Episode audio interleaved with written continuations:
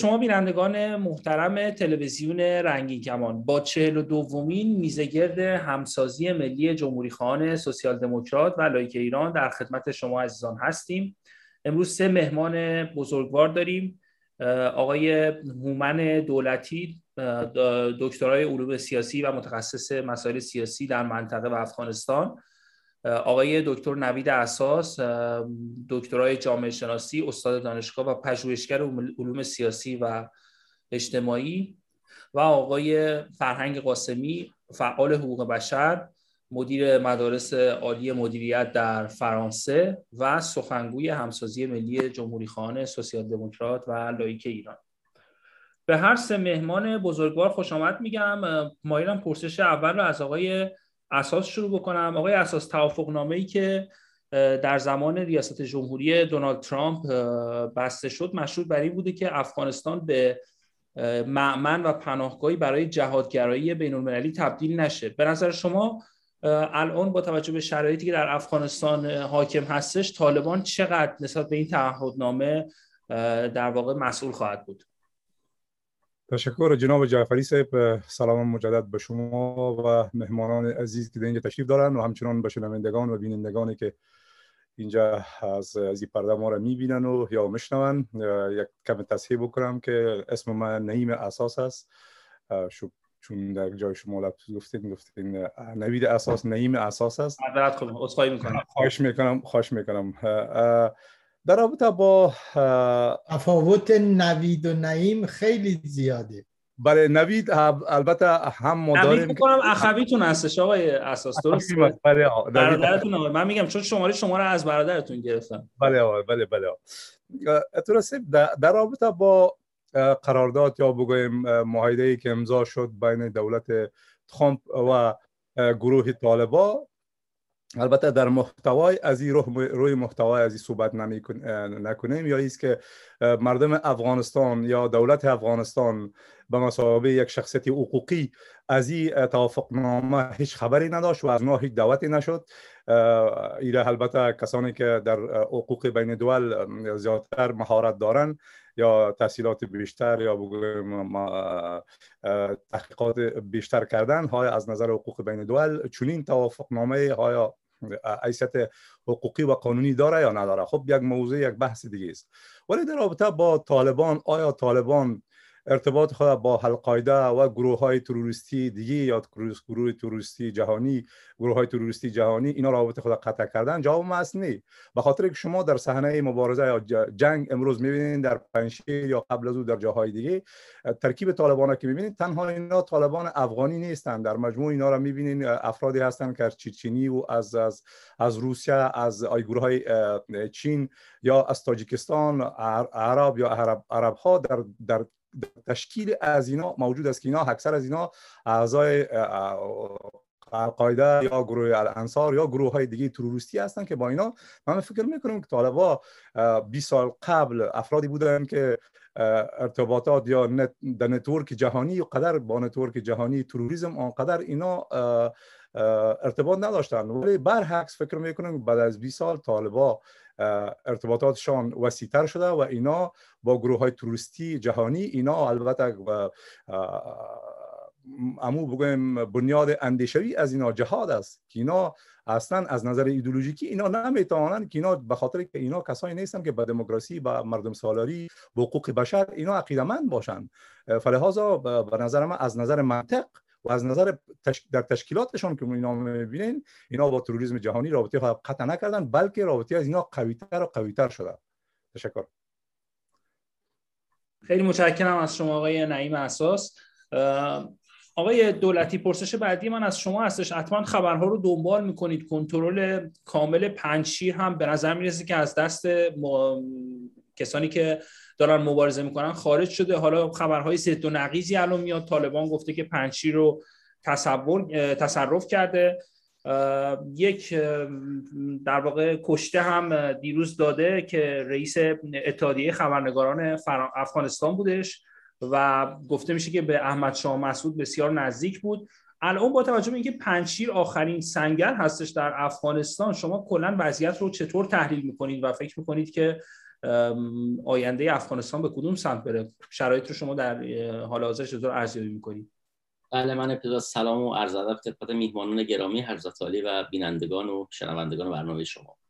واقعیت قضیه که ما پنچیر رو نباید فقط به بازارک یا رخه بخوایم به اصطلاح متصور بکنیم. پنچیر یک ورودی اصلی داره که به صورت یک دالانی هست که از کنار دریای پنچیر یا رودخانه پنچیر, پنچیر عبور می‌کنه. و این مسیر اصلی پنچیر هست که به به اصطلاح اون مرکز ولایت ختم میشه. واقعیت اینه که اون منطقه به طور کامل منطقه بسیار صعب العبور کوهستانی و کوههایی که حداقل ارتفاعشون 2000 متر از سطح دریا بلندتره. و طالبان که تمام اون نواحی رو نتونسته اشغال بکنه یا بگیره بلکه بخش اصلی و اون جاده اصلی و خط اصلی رو تونسته تصرف بکنه. نیروهای مقاومت من تماسی که آخرین تماسی که داشتم تقریبا پنج ساعت پیش با بچههایی بود که در کوها یعنی محل رو ترک کرده بودن با نیروهای مقاومت و در کوههای پنچیر بودند. به واسطه تلویزیون تلفن ماهواره‌ای با اینها صحبت کردم با دوستانی که داشتم.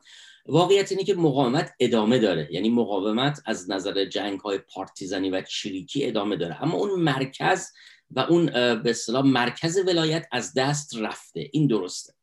پس ما نمی‌تونیم بگیم که طالبان موفق شدن که پنجشیر رو یا ولایت پنجشیر رو تصرف کنن بلکه بخشی رو از این ولایت مرکزیت این ولایت رو به اصطلاح تصرف کردن. ببینید روسا نه مرتبه سعی کردن که بر پنجشیر حمله بکنن و تمام پنجشیر رو تصرف بکنن که موفق نشدن همیشه ناکام موندن.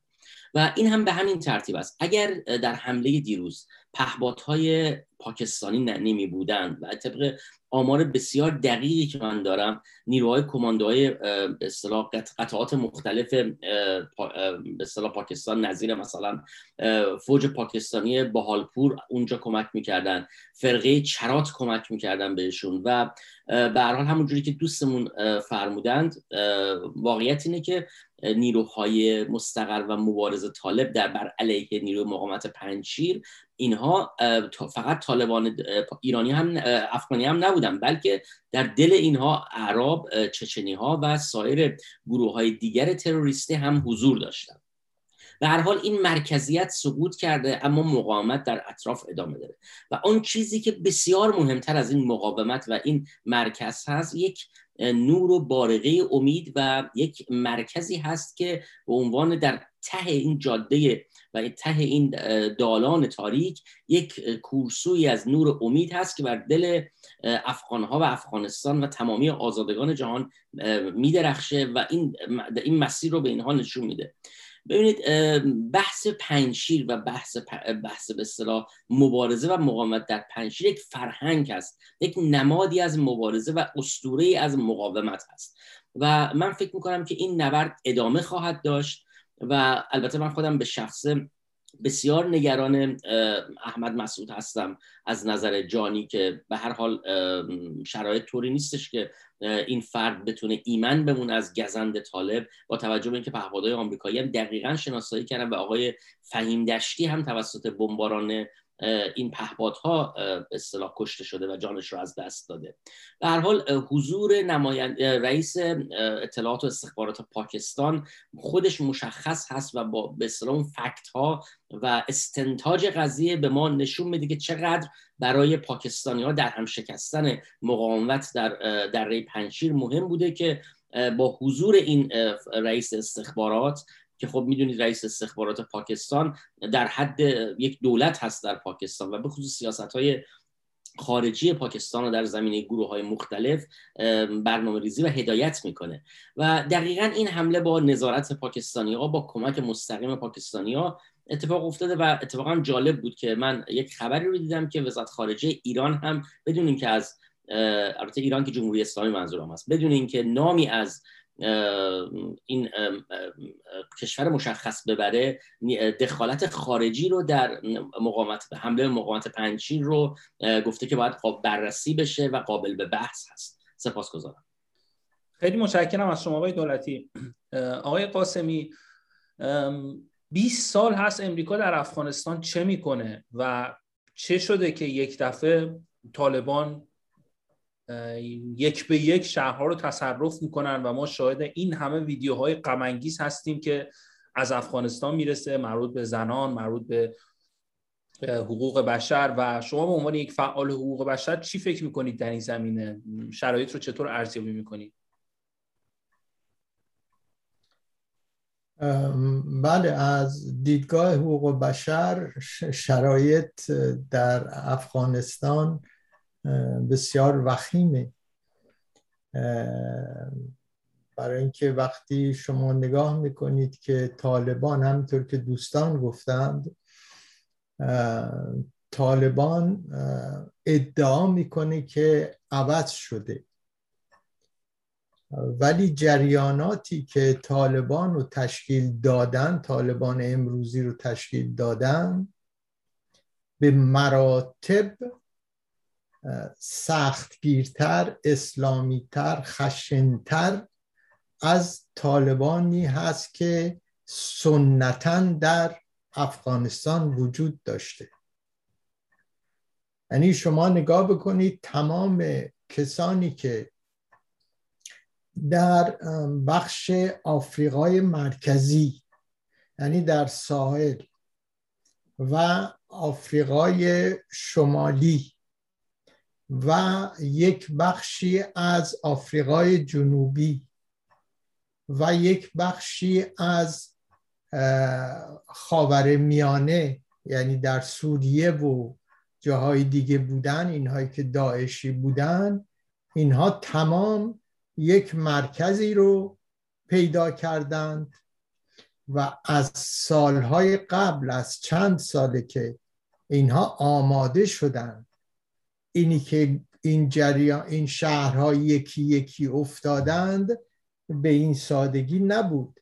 یک سازش استراتژیک عمومی بین قدرت‌های بزرگ جهانی از یک سو وجود داشت و یک سازش با دولت دست نشانده داخلی کرزای و اون غنی اشرف غنی از سوی دیگر وجود داشت که بشه طالبان در اونجا مستقر بشه.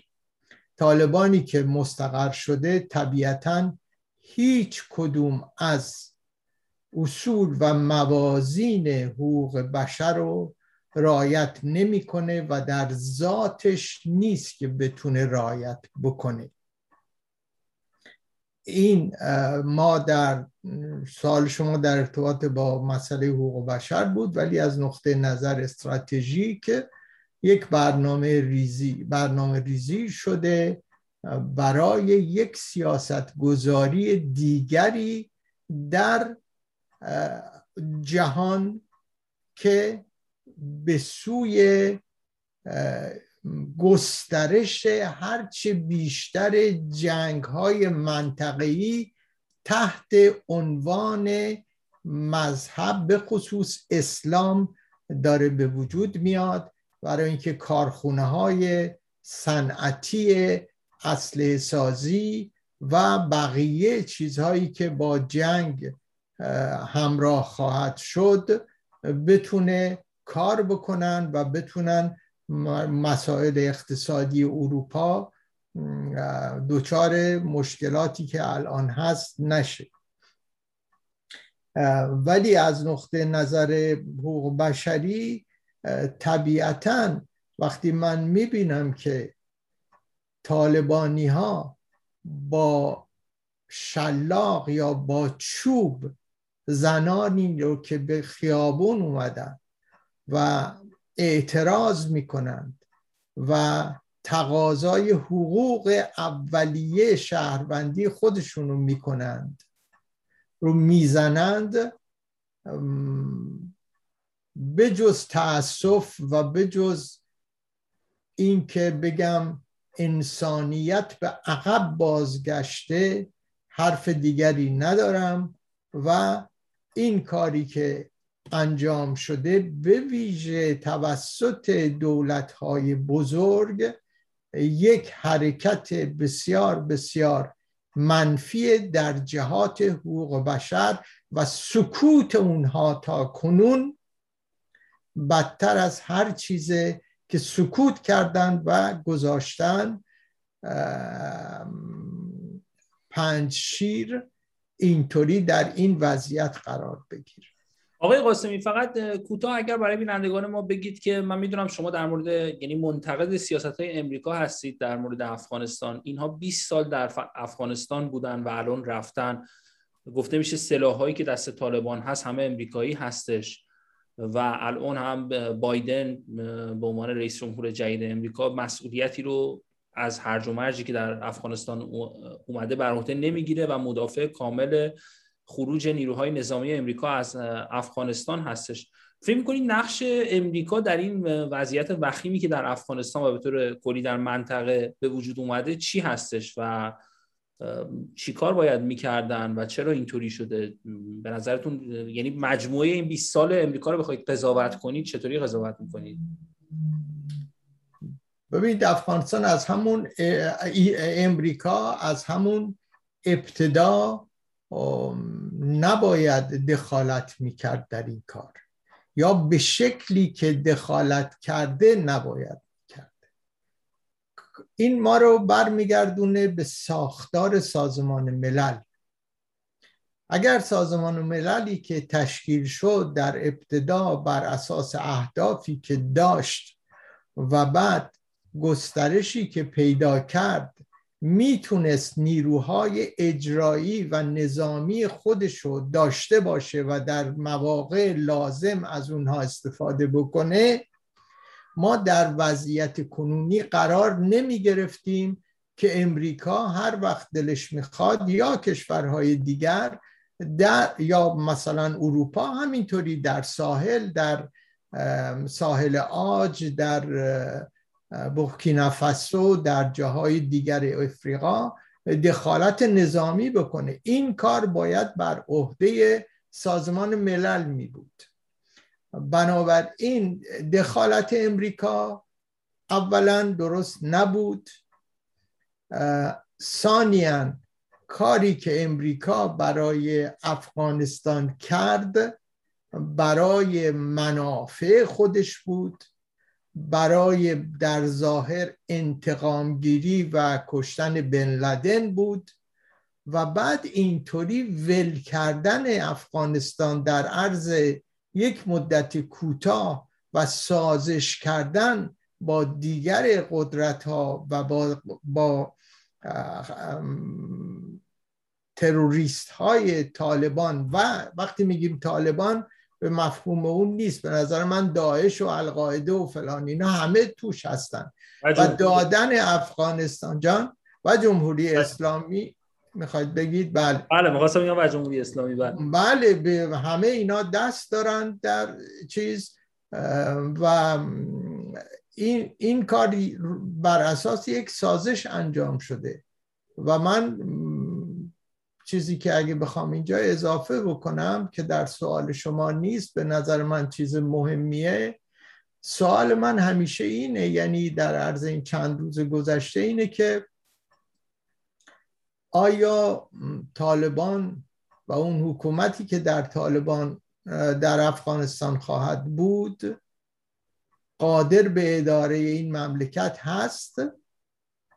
و یا آیا جنگ های داخلی شدت پیدا نخواهد کرد و خودشون به جون خودشون نخواهند افتاد و این کار در منطقه گسترش نخواهد یافت. به نظر من این کار این جنگ در منطقه گسترش خواهد یافت و زمینش رو اینها فراهم کردن برای این کار. خیلی متشکرم. از شما آقای قاسمی. آقای اساس دیروز کشته شدن فهیم دشتی خب خیلی ها رو متاثر کرد. من دیدم در شبکه های اجتماعی هم ایرانیان همسو با برادران و خواهران افغانستانی همدردی خودشون رو ابراز کردن پاکستان رو مقصر دونستن و به طور کلی یک در واقع فضای حمایتی از جبهه مقاومت در افغانستان و به خصوص احمد مسعود ایجاد شده در شبکه های اجتماعی. امروز هم من دیدم در سرخط خبرها احمد مسعود سقوط پنجشیر رو رد کرده و گفته که و از همه مردم افغانستان خواسته که قیام عمومی خودشون رو به خاطر عزت و سربلندی افغانستان آغاز کنن. شما شرایط پنجشیر رو چطور تفسیر می‌کنید و به طور کلی فکر می‌کنید که جبهه مقاومت ملی می‌تونه بر در نهایت بر طالبان غلبه بکنه. تحلیل شما از شرایط پنجشیر چی هستش؟ تشکر. اول در رابطه با پنجشیر که پنجشیر طوری که دوست ما گفتن اینا یک قسمت پنجشیر گرفته بودن اون مرکزه ولی هی برای پنج ساعت گرفته بودن. دو ساعت قبل که من مستقیم ارتباط در ارتباط با دفتر سیاسی مسعود هستم احمد جان مسعود.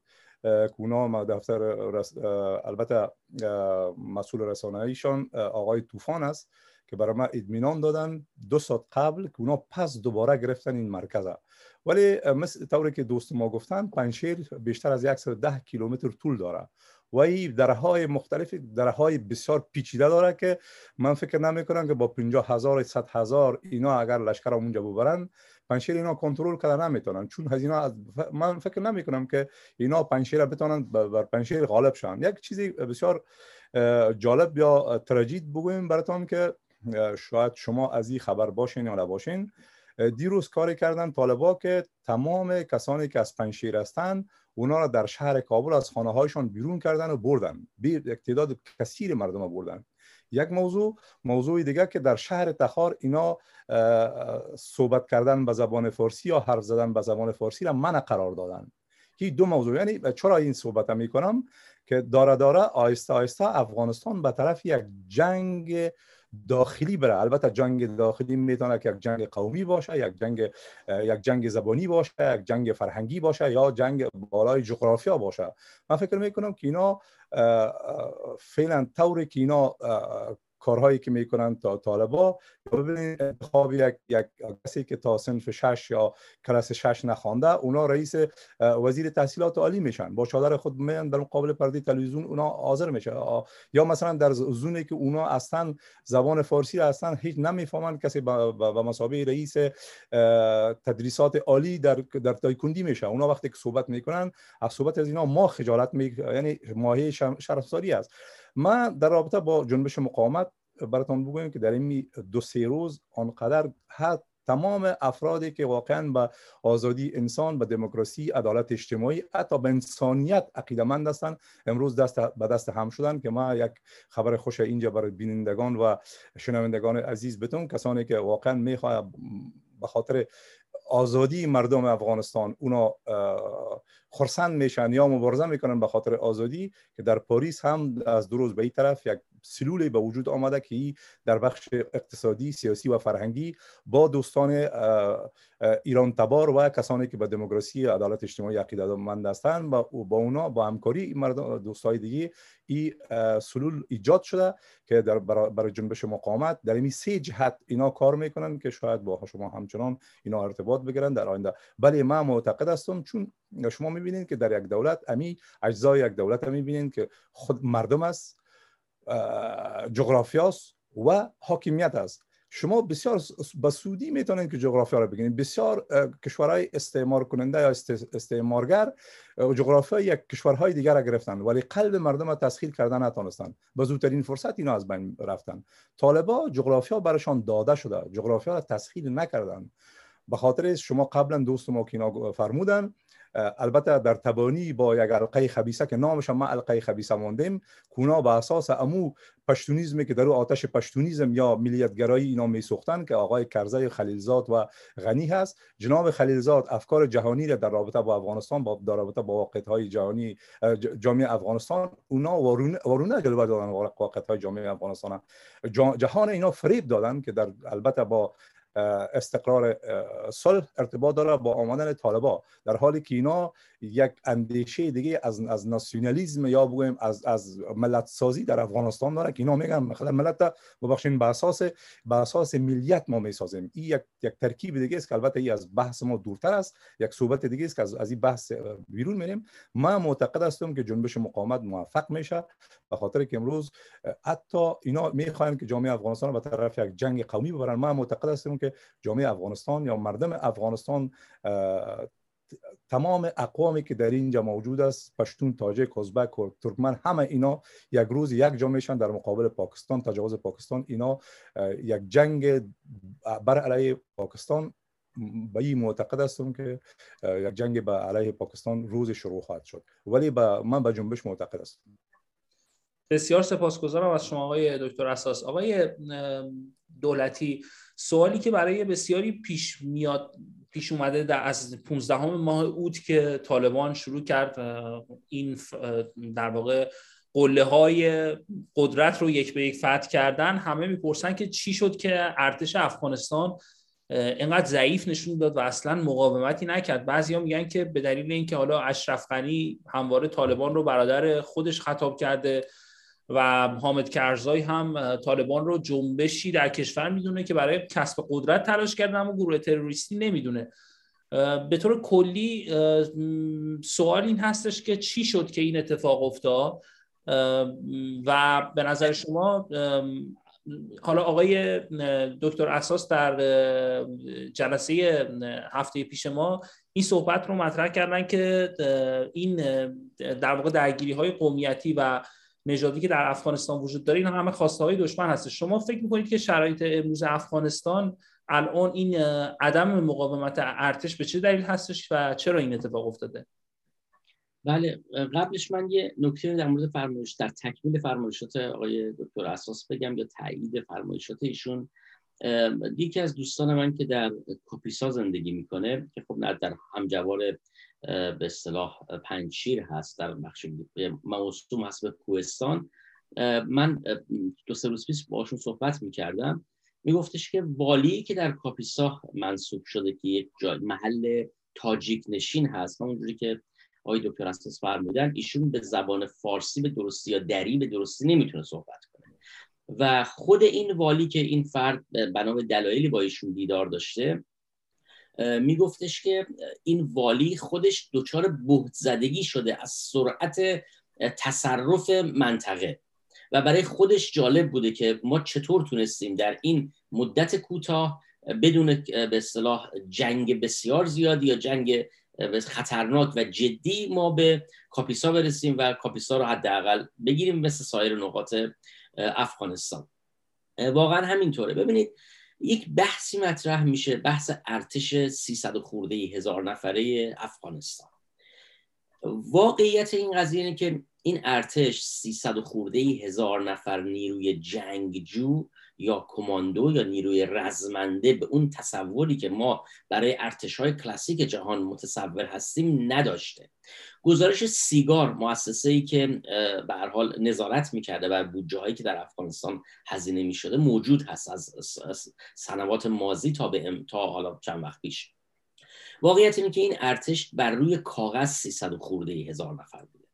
بر روی همون کاغذ این 300 خورده هزار نفر به شمول ارتش نیروی زمینی بوده نیروی هوایی بوده و پلیس ملی یا پلیس. همچنین داخل این گروه ها مثلا پلیس ترافیک کسایی که مأمور نگهداری نظم هستند بخش مبارزه با مواد مخدر پلیس جنایی و غیره و غیره هم لحاظ شده بوده. یعنی ما 300 خورده هزار نفر نیروی نظامی ارتش کلاسیکی که اسلحه دستشون بگیرن و بر تجهیزات مدرن به سوار باشن و استفاده بکنن و بتونن به جنگن نداشتیم.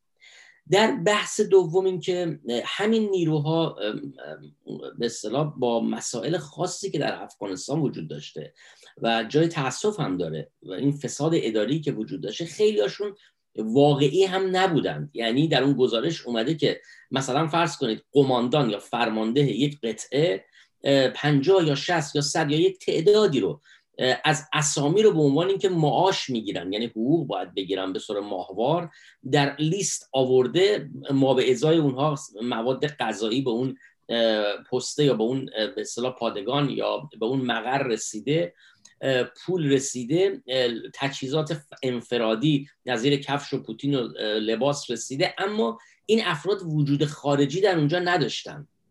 این موضوع در مسئله پلیس هم وجود داشته متاسفانه. پس این بخش ساختار فسادی که در مسائل ارتش به وجود اومده به یک ترتیب باز هم از این نیروی نظامی آماده به صورت کلاسیک رو از همون روی کاغذ با اون تشکیلاتی که من قبلا خدمتتون عرض کردم کاسته. یعنی شاید به واقعیت اگه ما بخوایم برسیم نیروی ارتش کلاسیک مسلح به ابزار جنگی آموزش دیده درست و آموزش ندیده شاید به نصف این مقدار هم نرسه.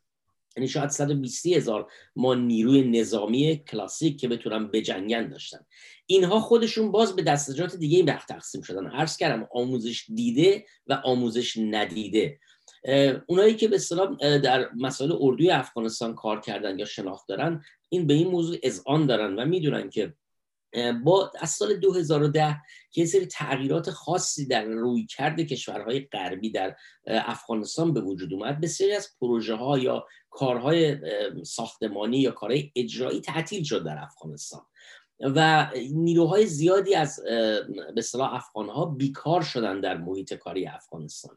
اردوی افغانستان بهترین جایی بود که به ساده ترین روش می‌شد استخدام شد و به عضویت اردو در اومد. یعنی جز, جز ارتش افغانستان یا پلیس ملی افغانستان.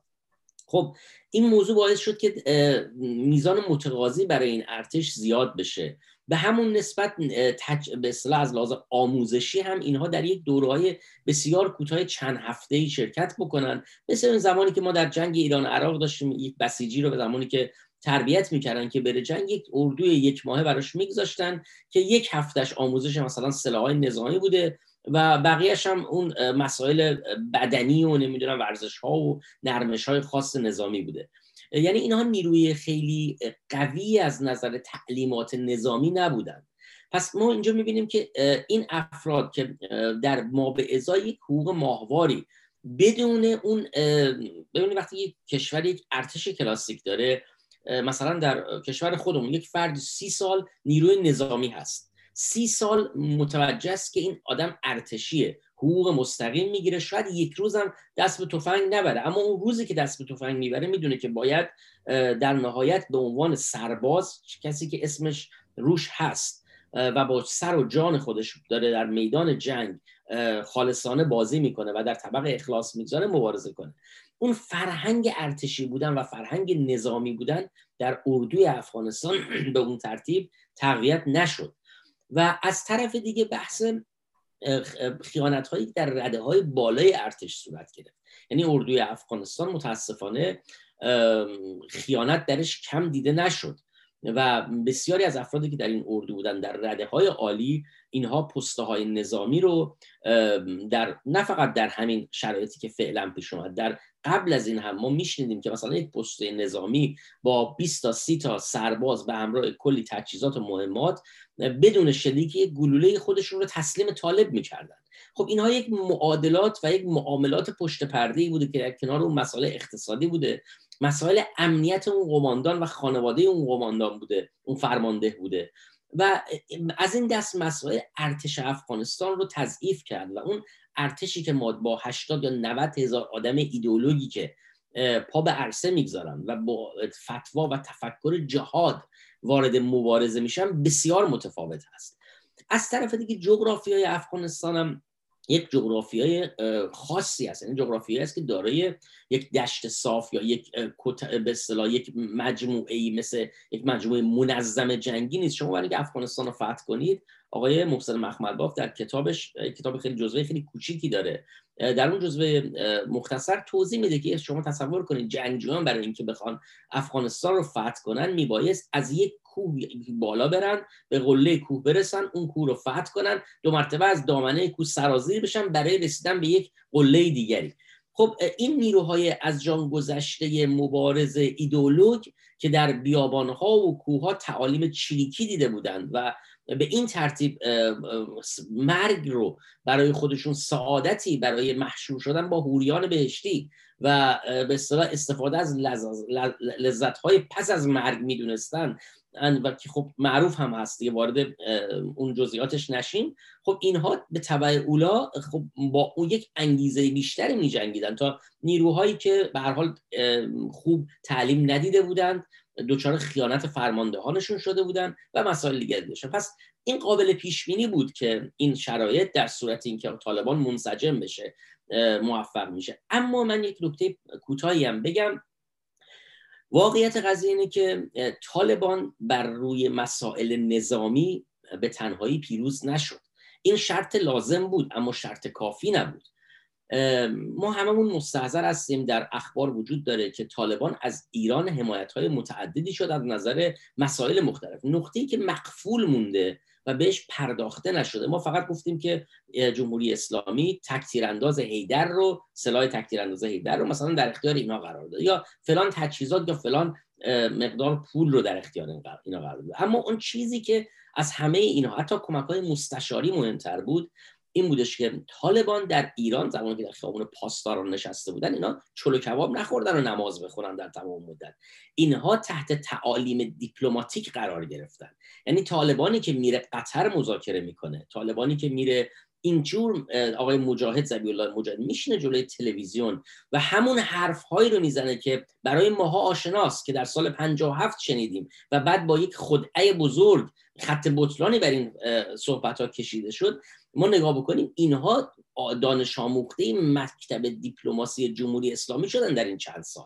یعنی اون زمانی که این سران طالبان در تهران می بودند و آقای ظریف اینها رو بغلکش می‌کرد در آغوش می‌گرفت و دعوت می‌کرد و از اینا به عنوان جنبش اصیل منطقه نام میبردن. اینها مشغول یادگیری زبان دیپلماسی یا زبان فریبی که جمهوری اسلامی عادت داره بهش رو مشغول بودن و آموختن.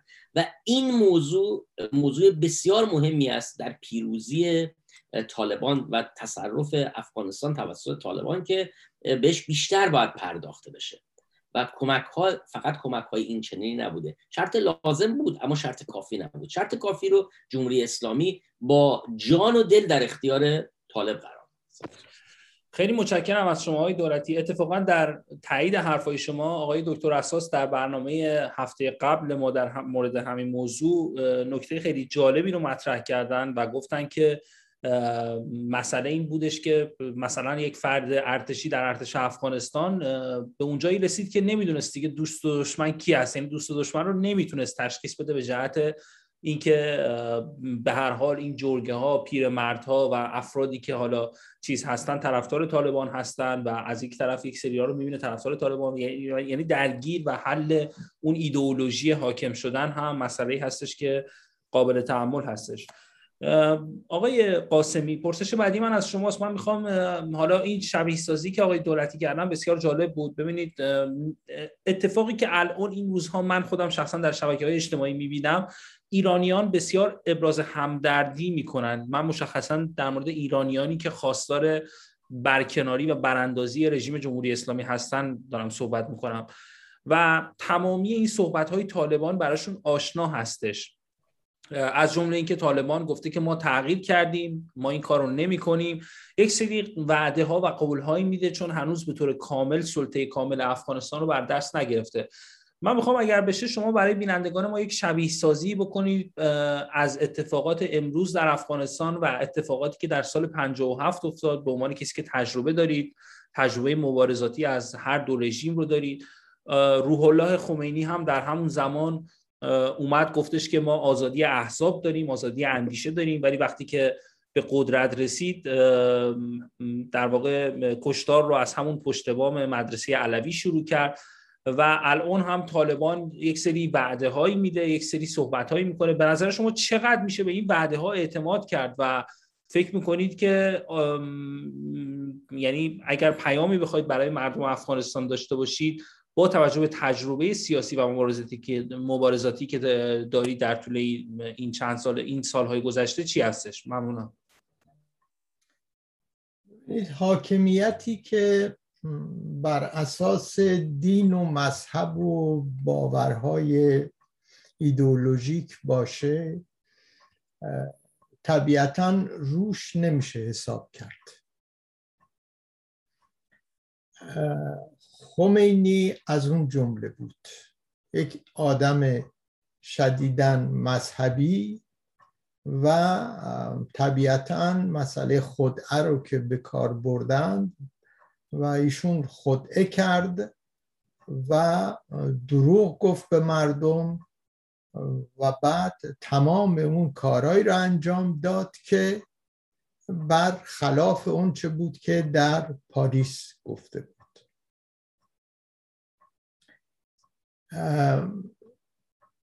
جامعه ایران هم بخش بزرگی از جامعه ایران در اون زمان باور کرد به این قضیه. قبل از اینکه خمینی واقعا شروع بکنه جمهوری اسلامی و ولایت فقیه و اینها جا نشین بشه.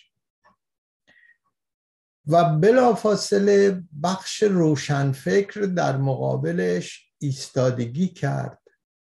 اما تعداد این بخش روشنفکر زیاد نبود و خمینی تونست با کشتارهای مختلفی که انجام داد و با تاریخی که حال دوستان اطلاع دارند و تمام دوست کسانی که گوش می‌کنن کم و بیش اطلاع دارن از این قضیه این وضعیت رو به وجود بیاره.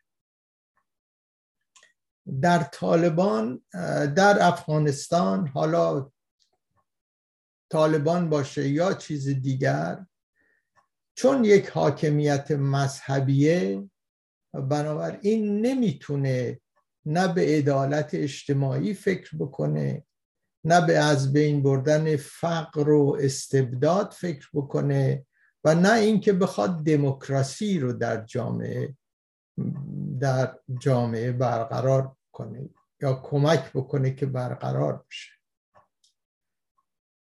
در جامعه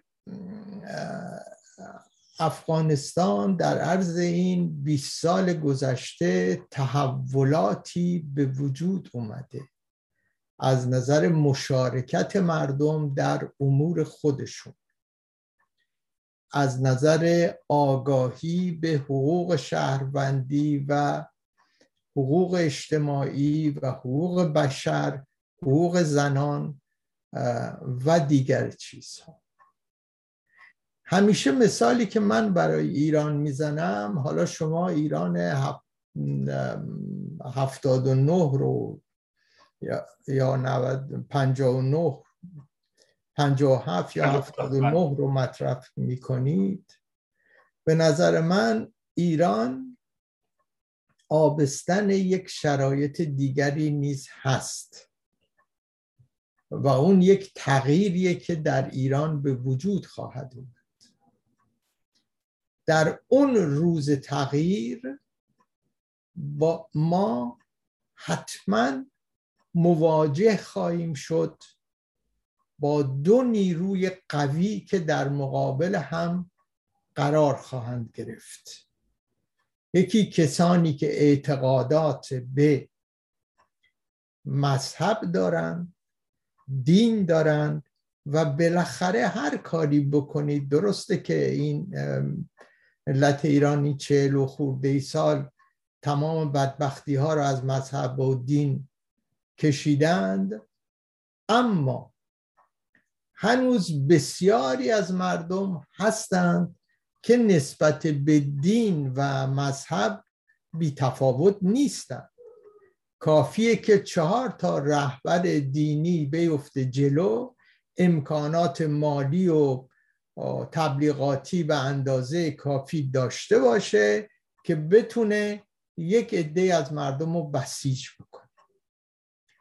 در مقابل اینها یک نیروی دیگری است که طرفدار دموکراسی طرفدار آزادی طرفدار از بین بردن فقر و استبداد و طرفدار عدم دخالت دین در دولت.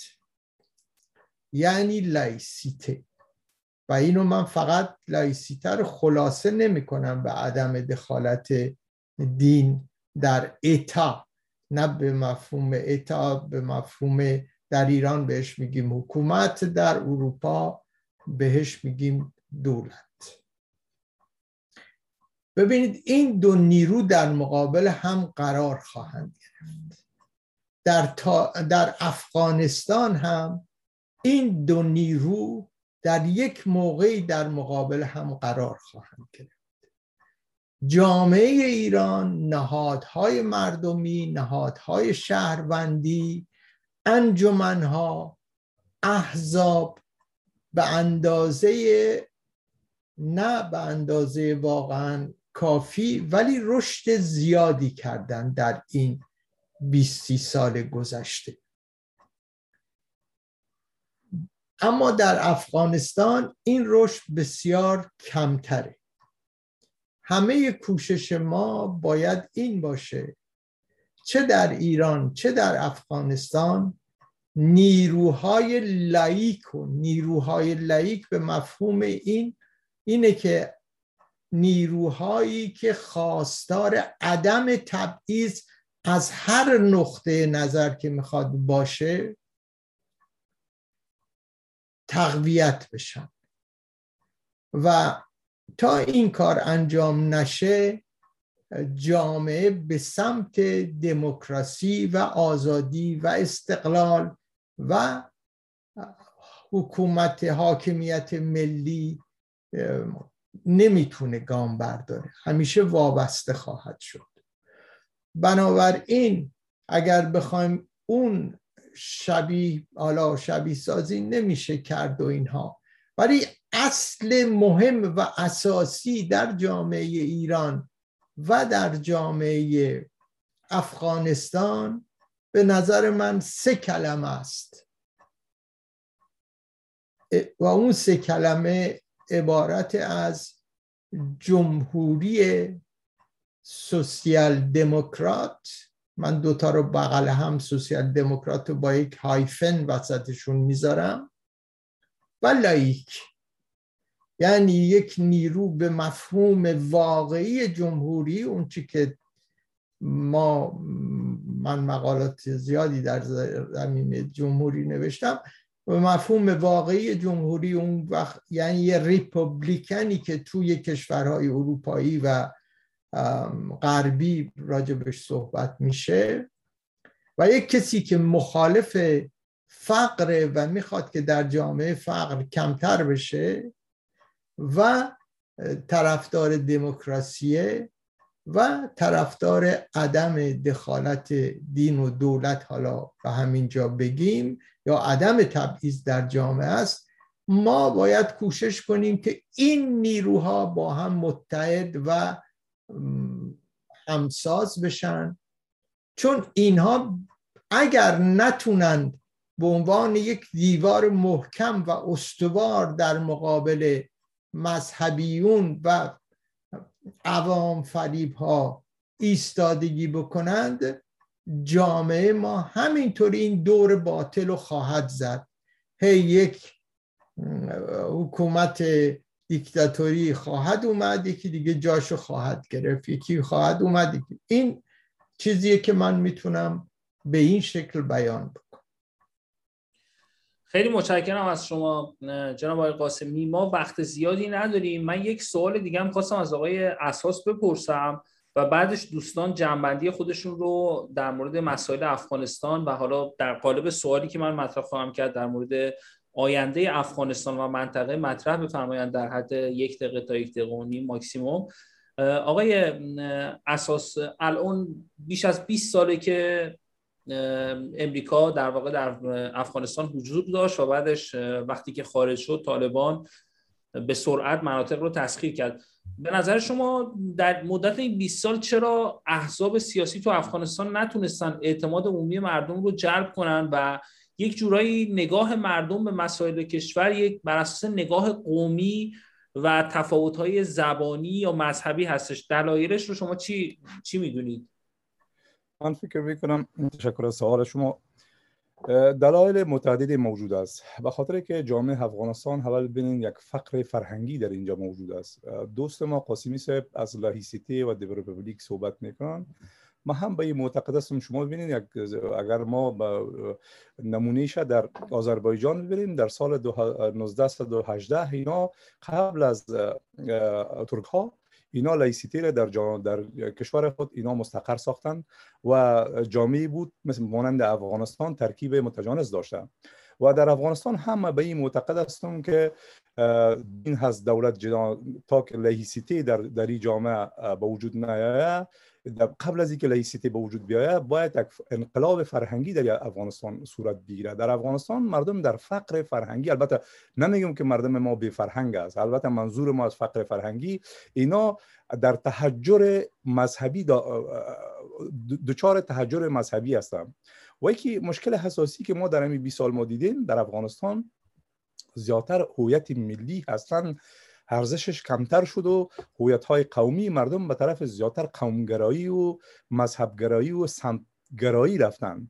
با او اساس حامل دیگه هزی غربت اقتصادی است که مردم در همین 20 سال زیادتر اینا البته در مقابل در مقابل یک فرهنگ برجوازی یا بگویم در مقابل کسانی که هر کس صبح بیدار می‌شد از خواب فقط فکرش به طرف ازی بود که چه قسم با آمریکایی‌ها قرارداد بسته بکنه و بلند منزل جور بکنه همه فقط به طرف پول میدویدن و از از ارتباطات قومی از ارتباطات سنتی هر کس استفاده می‌کرد که به یک جایی برسه. شما می‌بینید یک در یک وزارتخانه اگر یک وزیر هزاره بوده از پایین تا بالا همش هزاره بوده. اگر مثلا شما یک پنشیری بوده از پایین تا بالا تاجک نبوده بلکه همه پنشیری بوده. اگر در یک وزارت شما می‌بینید وزارتخانه یک وزیر اگر یک پشتون بوده از پایین تا بالا همه اینا پشتون بوده. با او اساس من فکر می‌کنم که زیادتر نه تنها یک عامل داشت عوامل گوناگون عوامل اقتصادی عوامل فرهنگی و عوامل اجتماعی و سیاسی باعث ازی شد که نتانست حتی جامعه مدنی در افغانستان به اون شکلی که ما می‌خواستیم عرض اندام بکنه و یک یک جنبش سوسیال دموکرات یا یک جنبش ملی سرتاسری ایجاد شود و امریکایی هم در این دخیل هستند شما ببینید که وقتی امریکایی ها آمدن اولین کاری که کردن شما نماینده های که در پارلمان شما می‌بینید اینا به اساس اعضاب اونا آمدن به اساس یک پروگرام سیاسی داخل پارلمان نشدن.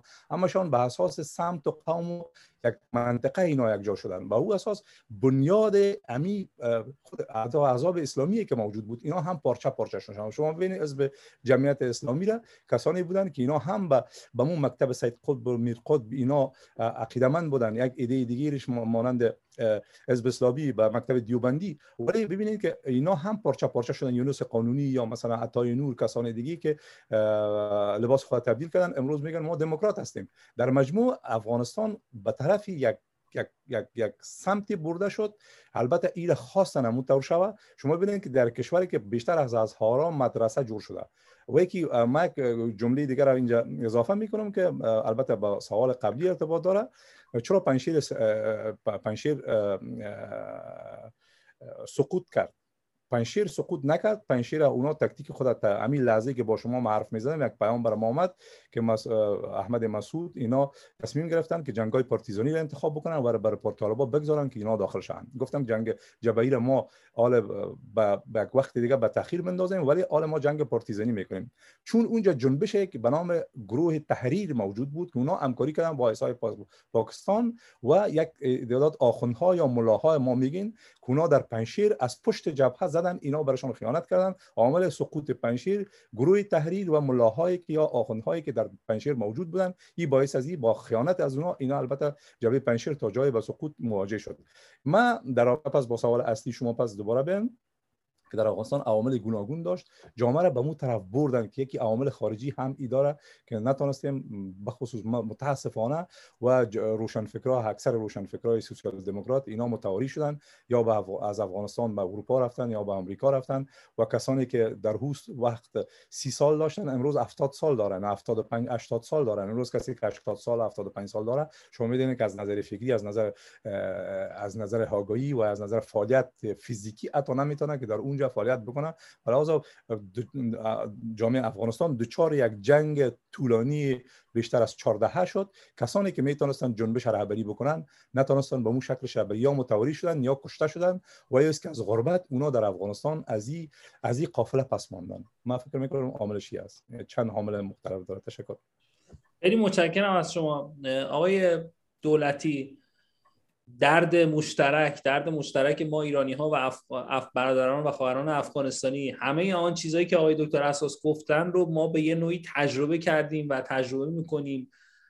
اگر بخواید جمعبندی کنید صحبتاتون رو با توجه به اینکه الان امروز من تو خبرها دیدم به احمد مسعود گفته که مقاومت همچنان ادامه داره در پنجشیر.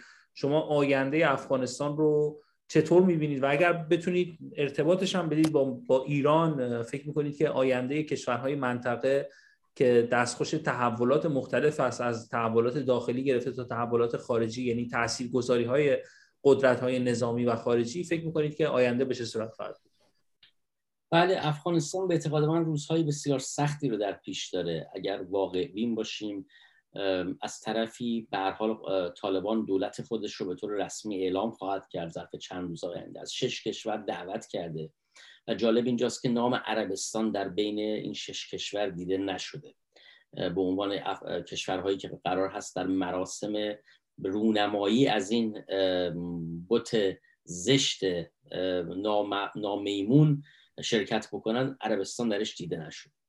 از طرف دیگه به حال حضور طالبان و عدم توان مدیریتی طالبان بر مسائل امنیتی و حمایت سیستم استخباراتی پاکستان که خودش به نوعی حامی اکثریت تروریست های مستقر در افغانستان هست و شبکه های تروریستی هست به هر حال تاثیر خواهد گذاشت در رشد و نمو گروه های تروریستی و شبکه های تروریستی در خاک افغانستان. و طبیعتا این یک تهدیدی خواهد بود برای کشورهای همسایه برای چین برای کشورهای به اصطلاح شمال افغانستان و, هم همچنین کشور ایران. نکته دیگری هم که باید خدمتون عرض بکنم در پایان به اصطلاح عرایزم این هست که متاسفانه جمهوری اسلامی کشوری است که قماری رو شروع کرد و پشت دست ورق روسیه و چین نشست و به دلیل اینکه نشون بده که حلقه به گوش خوبی هست و منافع خاصی رو که چین در رقابت با هند در خاک افغانستان دنبال می‌کرد راه ابریشم. از اون طرف خط لوله تاپی که خب آمریکایی ها هم و به خصوص خود آقای خلیلزاد مشاور شرکت یونیکال بوده در خصوص این خط لوله که از خط لوله معروفی که از ترکمنستان میاد و از افغانستان عبور می‌کنه پاکستان و در نهایت گاز هند رو تامین می‌کنه. 1800 کیلومتر خط لوله که سالهاست در دست اجرا و مطالعه است. و به هر حال ایران این قمار رو خواهد باخت.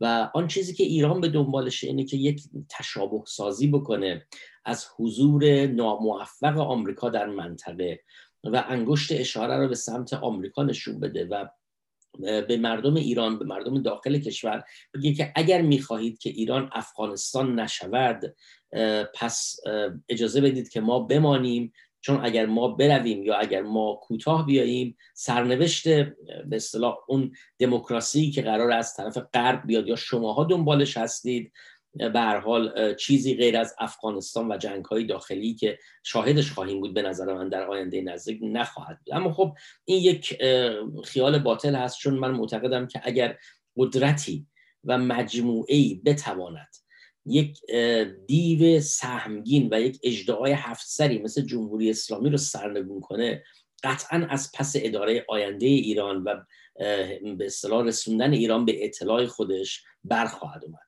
امید اون روز که به حال هم کشور افغانستان و هم ایران عزیز ما جفتشون رنگ آسایش و آرامش رو در سایه حکومت مردمی و لایک ببینند و این آرزوی قلبی من هست برای هر دو کشور و تمام آزادگان ایرانی و افغانی برای افغان برای هر دو کشور. سپاس. خیلی متشکرم از شما آقای دولتی. آقای قاسمی چند شما رو هم میشنویم. بله خیلی متشکرم از شما و از دوستان گرامی که در این برنامه شرکت کردند. به نظر من افغانستان در سالها و ماهای آینده یک مرکز کمک به تمام تروریست های جهان خواهد شد و اونها رو در اونجا منزل خواهد داد برای اینکه بتونن کارهاشون رو در جاهای دیگه بکنند اینی که یکی از سران طالبان قول داده که یک چنین کاری نشه و معمن تروریست ها نشه به پومپئو کار حرف بی ربطیه الان عملا می‌بینیم که این کار انجام شده میشه. و این نه به نفع امریکاست نه به نفع اروپاست نه به نفع کشورهای منطقه است. چه کسی از این وضعیت بهره خواهد برد؟ به نظر من پروژه چین پشت این خوابیده. یک تفاهمی بین چین و امریکا به وجود اومده و برای باز چندمین بار هم کشورهای آسیای غربی و آسیای مرکزی قربانی خواهند شد و هم بر اساس اون که خود امریکایی ها نوشتن و گفتن و CIA در گزارشش گفته خاور میانه در سالهای آینده تبدیل به یک مرکز بسیار بسیار ناامن و تبدیل به یک مرکزی خواهد شد که در اونجا جنگ و عدم نان و آب و محیط زیست و فلان اینها گسترش پیدا خواهد. خیلی متشکرم از شما جناب آقای قاسمی. خیلی ممنون از آقای دولتی آقای اساس و با سپاس از شما بینندگان محترم تلویزیون رنگین کمان که به چلو دومین برنامه همسازی ملی جمهوری خانه سوسیال دموکرات و لایک ایران توجه کردید. تا یک برنامه دیگر جاوید ایران زمین زنده باد آزادی.